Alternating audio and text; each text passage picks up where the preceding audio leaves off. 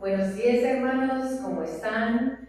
Hoy estamos tan contentos de estar en la casa de Dios. Yo sé, para mí no he estado unas semanas y parece una eternidad cuando no estoy aquí con ustedes y en la casa de Dios.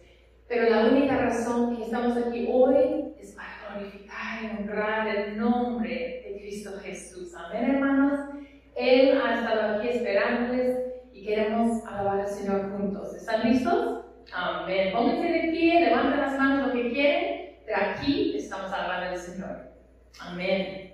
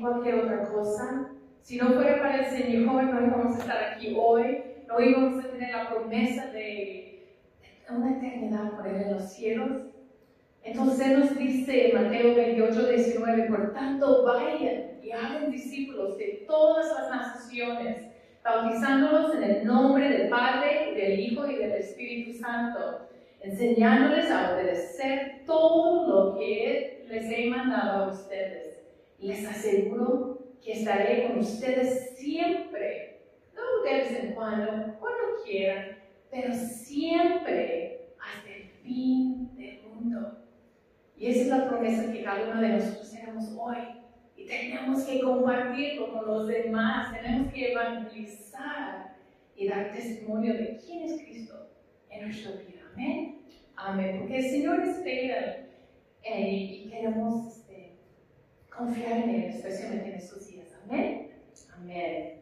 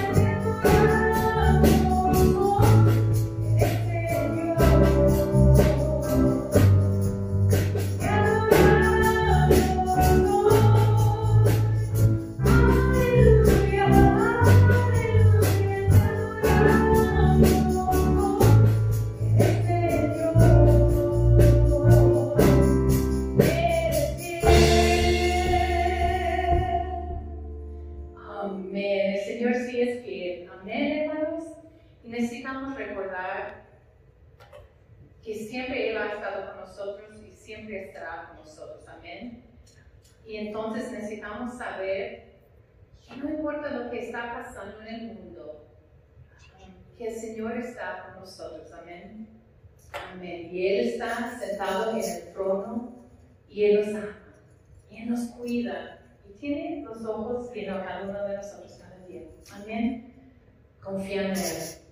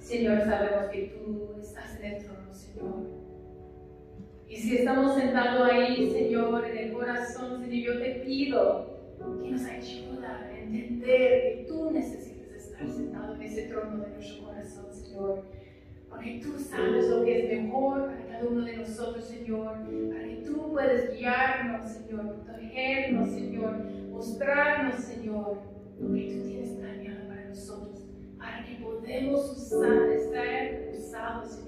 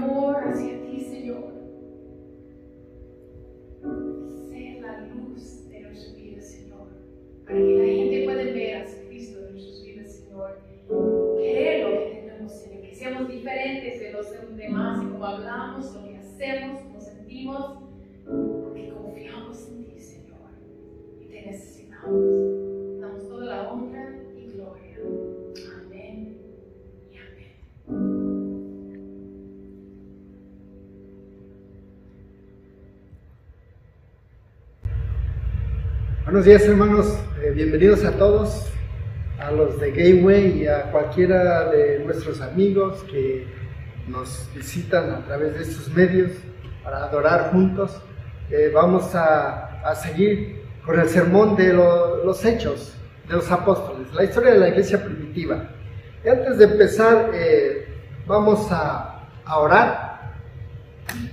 Vamos a inclinar nuestro rostro y, y orar. Te damos gracias, Padre Santo, en esta, esta hora del día. Gracias por tu palabra y gracias porque nos permites estar aquí, Señor, en este lugar para poder compartir tu palabra y para adorar juntos con eh, todos aquellos que están en diferentes lugares, Señor. Que podemos expresar lo mucho que te amamos, que tú recibas nuestra eh, alabanza, nuestra adoración y que prepares nuestra mente nuestro corazón, Señor, para la palabra que tú tienes para nosotros en este día. En el nombre de Jesús te damos gracias. Amén.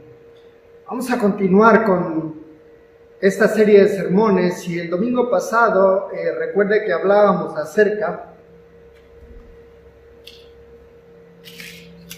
hablábamos acerca de los apóstoles, ¿verdad? Que eh, aún siendo confrontados ellos seguían divulgando la palabra de Dios expandiendo el Evangelio. Hoy vamos a empezar el capítulo 5.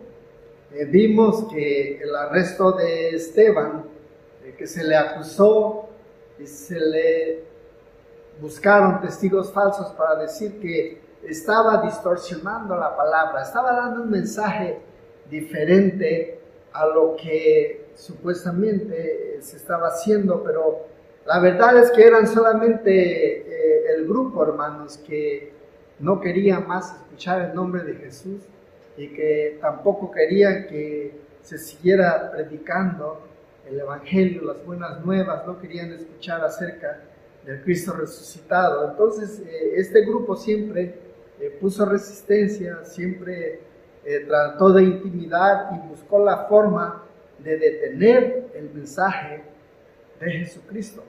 Pero vamos a ver en este capítulo 7, donde dice eh, el sermón de este domingo, hermanos, se titula La iglesia testificante.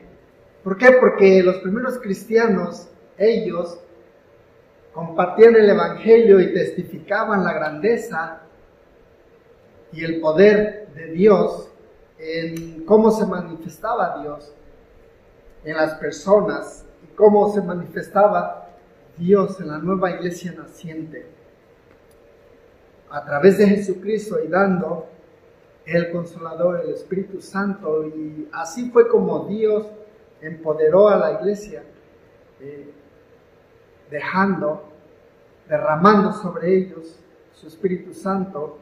Y es así como sucedían todos estos milagros, prodigios que seguían haciendo sus discípulos exactamente lo que Jesús eh, hizo en su ministerio. Y mira lo que pasa aquí eh, en la palabra de Dios, en el capítulo 7 de los Hechos, habla de algo, eh, hermanos, poderoso. Es grandioso saber de cómo uno puede atesorar la palabra de Dios en su corazón. Inclusive usted sabe que cuando nos reunimos para los estudios bíblicos, tratamos de memorizar la palabra, de atesorarla en nuestro corazón y que podamos tenerla que podamos recordarla y que podamos compartirla cuando es el momento apropiado. Y aquí eh, empieza con el capítulo, en el capítulo 7, verso 1, dice, eh, ¿son ciertas estas acusaciones? Le preguntó el sumo sacerdote. Él contestó, hermanos y padres, escúchenme, el Dios de la gloria se apareció a nuestro padre Abraham cuando éste aún vivía en Mesopotamia.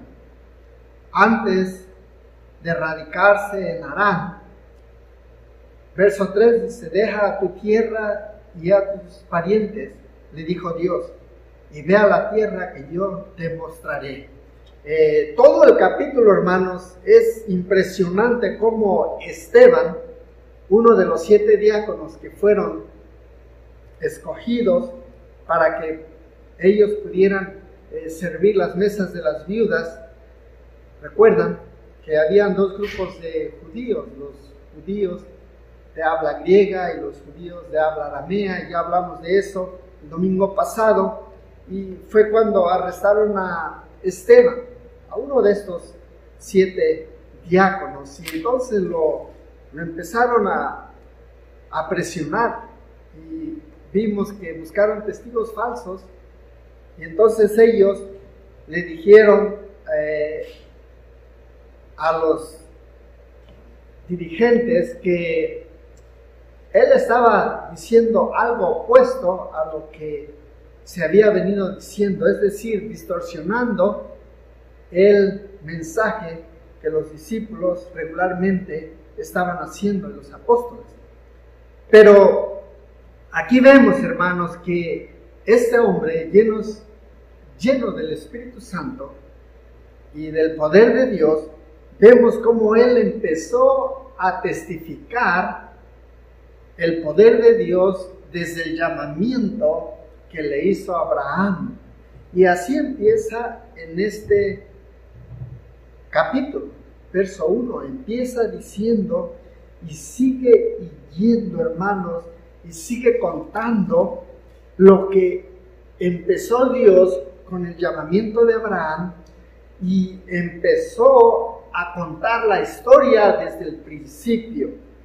Es decir, quería recalcar, quería asegurarle a ellos que lo que estaba predicando era lo que Dios había empezado con el llamamiento de Abraham desde el principio de la creación, pero Él les empieza a contar acerca de cómo Dios llama a Abraham y cómo eh, Dios eh, llama a Moisés, cómo este pueblo que llegó a ser esclavos de los egipcios, permanecieron tantos años como esclavos, pero es impresionante que cuando nosotros queremos contar algo, eh, necesitamos leerlo si es muy extenso necesitamos nosotros de, tener eh, una guía para poder seguir contando lo que a veces queremos. Pero este hombre, hermano, estaba hablando, ¿y sabe quién estaba hablando? A través de Esteban. Era el Espíritu Santo, hermanos, que ponía las palabras. Vimos que él estaba lleno de sabiduría la sabiduría de Dios y estaba lleno de su Espíritu Santo, nos dice en el capítulo anterior, y él empieza a contar paso a paso, paso a paso de esta historia del llamamiento de Abraham y de la formación de este pueblo, cómo llegaron a ser esclavos y cómo fueron liberados. Y entonces él empieza, sigue contando. Y me impresiona a mí porque, mira hermano, todo lo que está contando, nosotros lo hemos leído eh, a través de la Biblia, la formación, el llamamiento que Dios hizo a Abraham. Y leemos y es una historia larga, pero Esteban está contando, está testificando la gran maravilla de Dios que hace a través de su pueblo.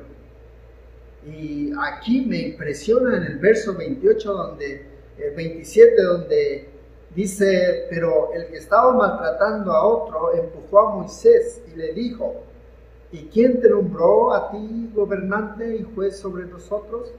¿Acaso quieres matarme a mí como mataste ayer al egipcio? Al oír esto, Moisés huyó a Madián. Allí vivió como extranjero y tuvo dos hijos. Y él sigue narrando y cuenta cómo Dios llama a Moisés en el verso 33 y dice, le dijo el Señor, quítate las sandalias porque estás pisando tierra santa. La versión de Reina Valera dice, quítate las sandalias porque el lugar donde tú estás es tierra santa. Eh, está contando paso a paso la historia y, sigue. En el verso 48 dice, sin embargo, el Altísimo habita en casas construidas, eh, no habita. En el verso 48 dice, sin embargo, el Altísimo no habita en casas construidas por manos humanas, como dice el profeta, el cielo es mi trono y la tierra el estrado de mis pies. ¿Qué clase de casa me construirán? Eh, hermanos, si empieza a, hablarles fuertemente a esta gente. Y en el verso 50 en adelante dice, ¿no es mi mano la que ha hecho todas estas cosas? Tercos, duros de corazón y torpes de oídos.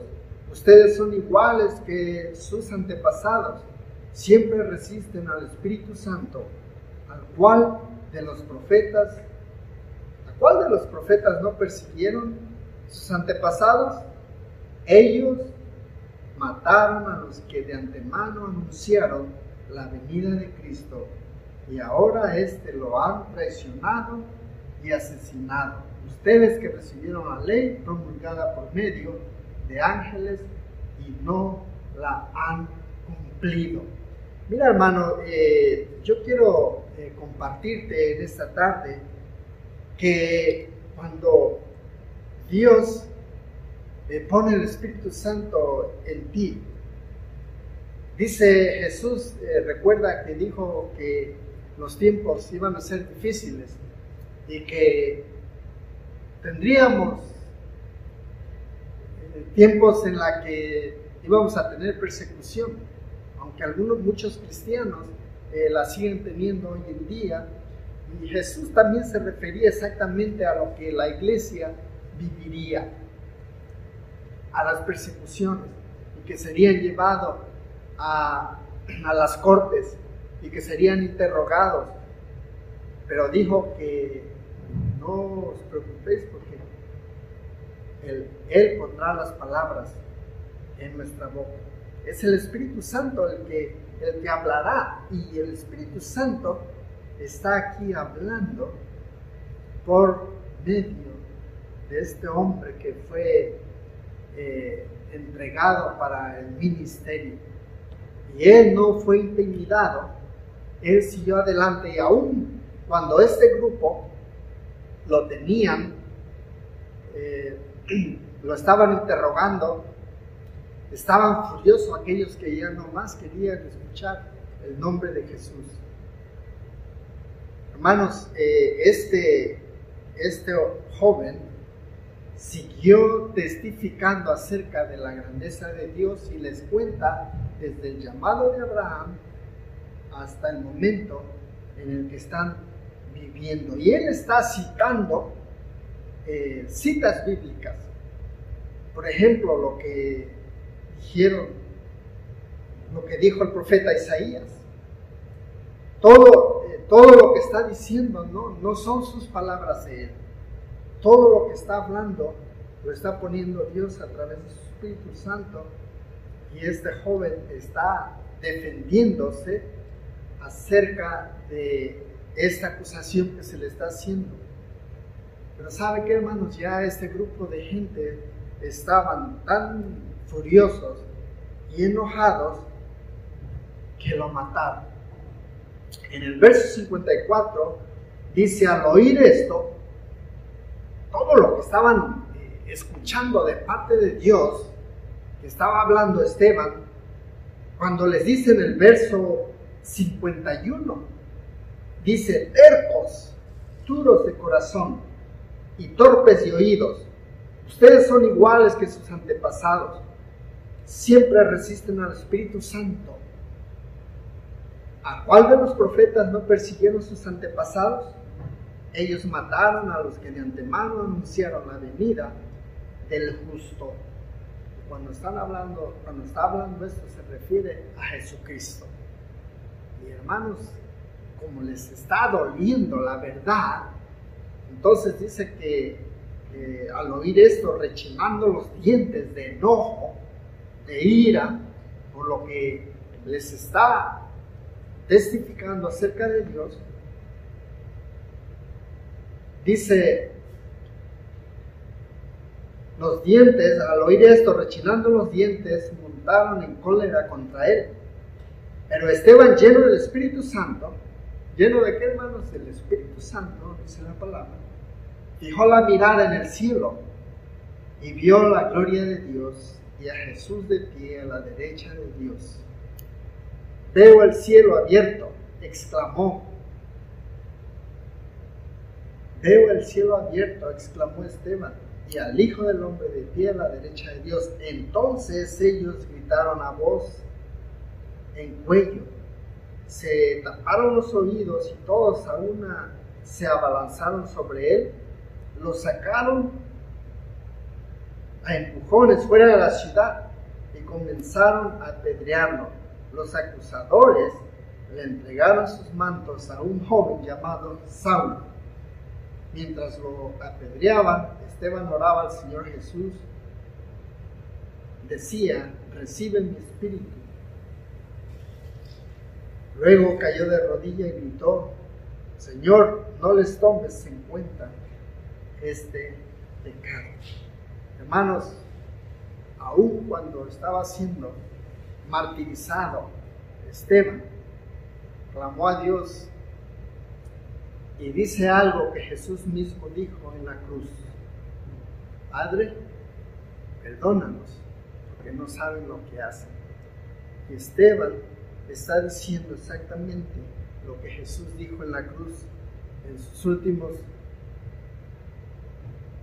minutos. Y aquí dice Señor, no les tomes en cuenta este pecado. ¿Te das cuenta, hermano, de cuando eh, Dios te usa y entonces estás lleno y demuestras el amor de Dios hacia aquellos que, te critican? aquellos que no, no, quieren, te desean lo malo, pero aún eh, nosotros, hermanos, como vemos aquí a Esteban, dice, no les tomes en cuenta este pecado. Y ahí aparece en la escena eh, un gran personaje que vamos a ver el próximo domingo, el próximo sermón, que es el nombre de Saulo de Tarso, un fariseo alguien que, era parte de ese grupo que estaba siempre haciéndole la contra a los apóstoles que estaban predicando el Evangelio de Jesucristo. Hermanos, eh, yo no sé, pero tu testimonio eh, puede impactar muchas, muchas vidas de las personas. Eh, yo conozco gente que testifica acerca de lo que Jesús ha hecho en sus vidas. Y esos testimonios son impactantes. Algunos eh, inclusive son cambiados y, le dan la oportunidad a Dios de que pueda trabajar con ellos, déjenme decirle que Dios puede hacer lo imposible. Y hay personas que se molestan cuando escuchan el testimonio de una persona, de decir que Dios le ha cambiado y le ha transformado. Pero bueno, eh, nosotros solamente cumplimos con compartir la palabra de Dios a los demás. Y es Dios el que se encarga de trabajar en la vida de las personas. Así es que, hermanos, no, no te calles, cuéntale a la gente lo que Dios ha hecho en tu vida. Cuéntale las maravillas de Dios. Cuéntale eh, lo poderoso que Dios es y lo que puede hacer contigo cuando te rindes completamente a Él.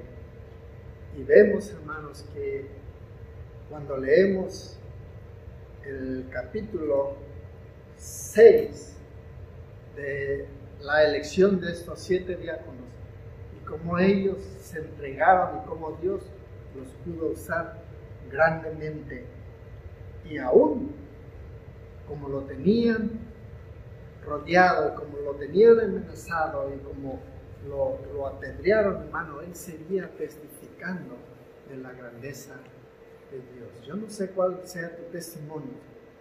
Yo no sé eh, cómo puedas actuar en los tiempos difíciles y cuando la gente te, te puede acusar, te, te van, a, van a decir cosas que en realidad no son, pero quieren simplemente de que tú dejes ya de, ah, no seas religioso. Algunos piensan así, otros dicen, ya, ya, eh, es demasiado.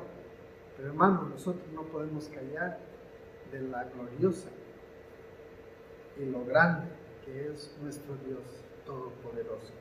Y es aquí nosotros vemos en este capítulo a Esteban, que ya es agarrado es confrontado con este grupo opositor que no quieren ya escuchar más la palabra de Jesucristo, el Evangelio, las buenas noticias.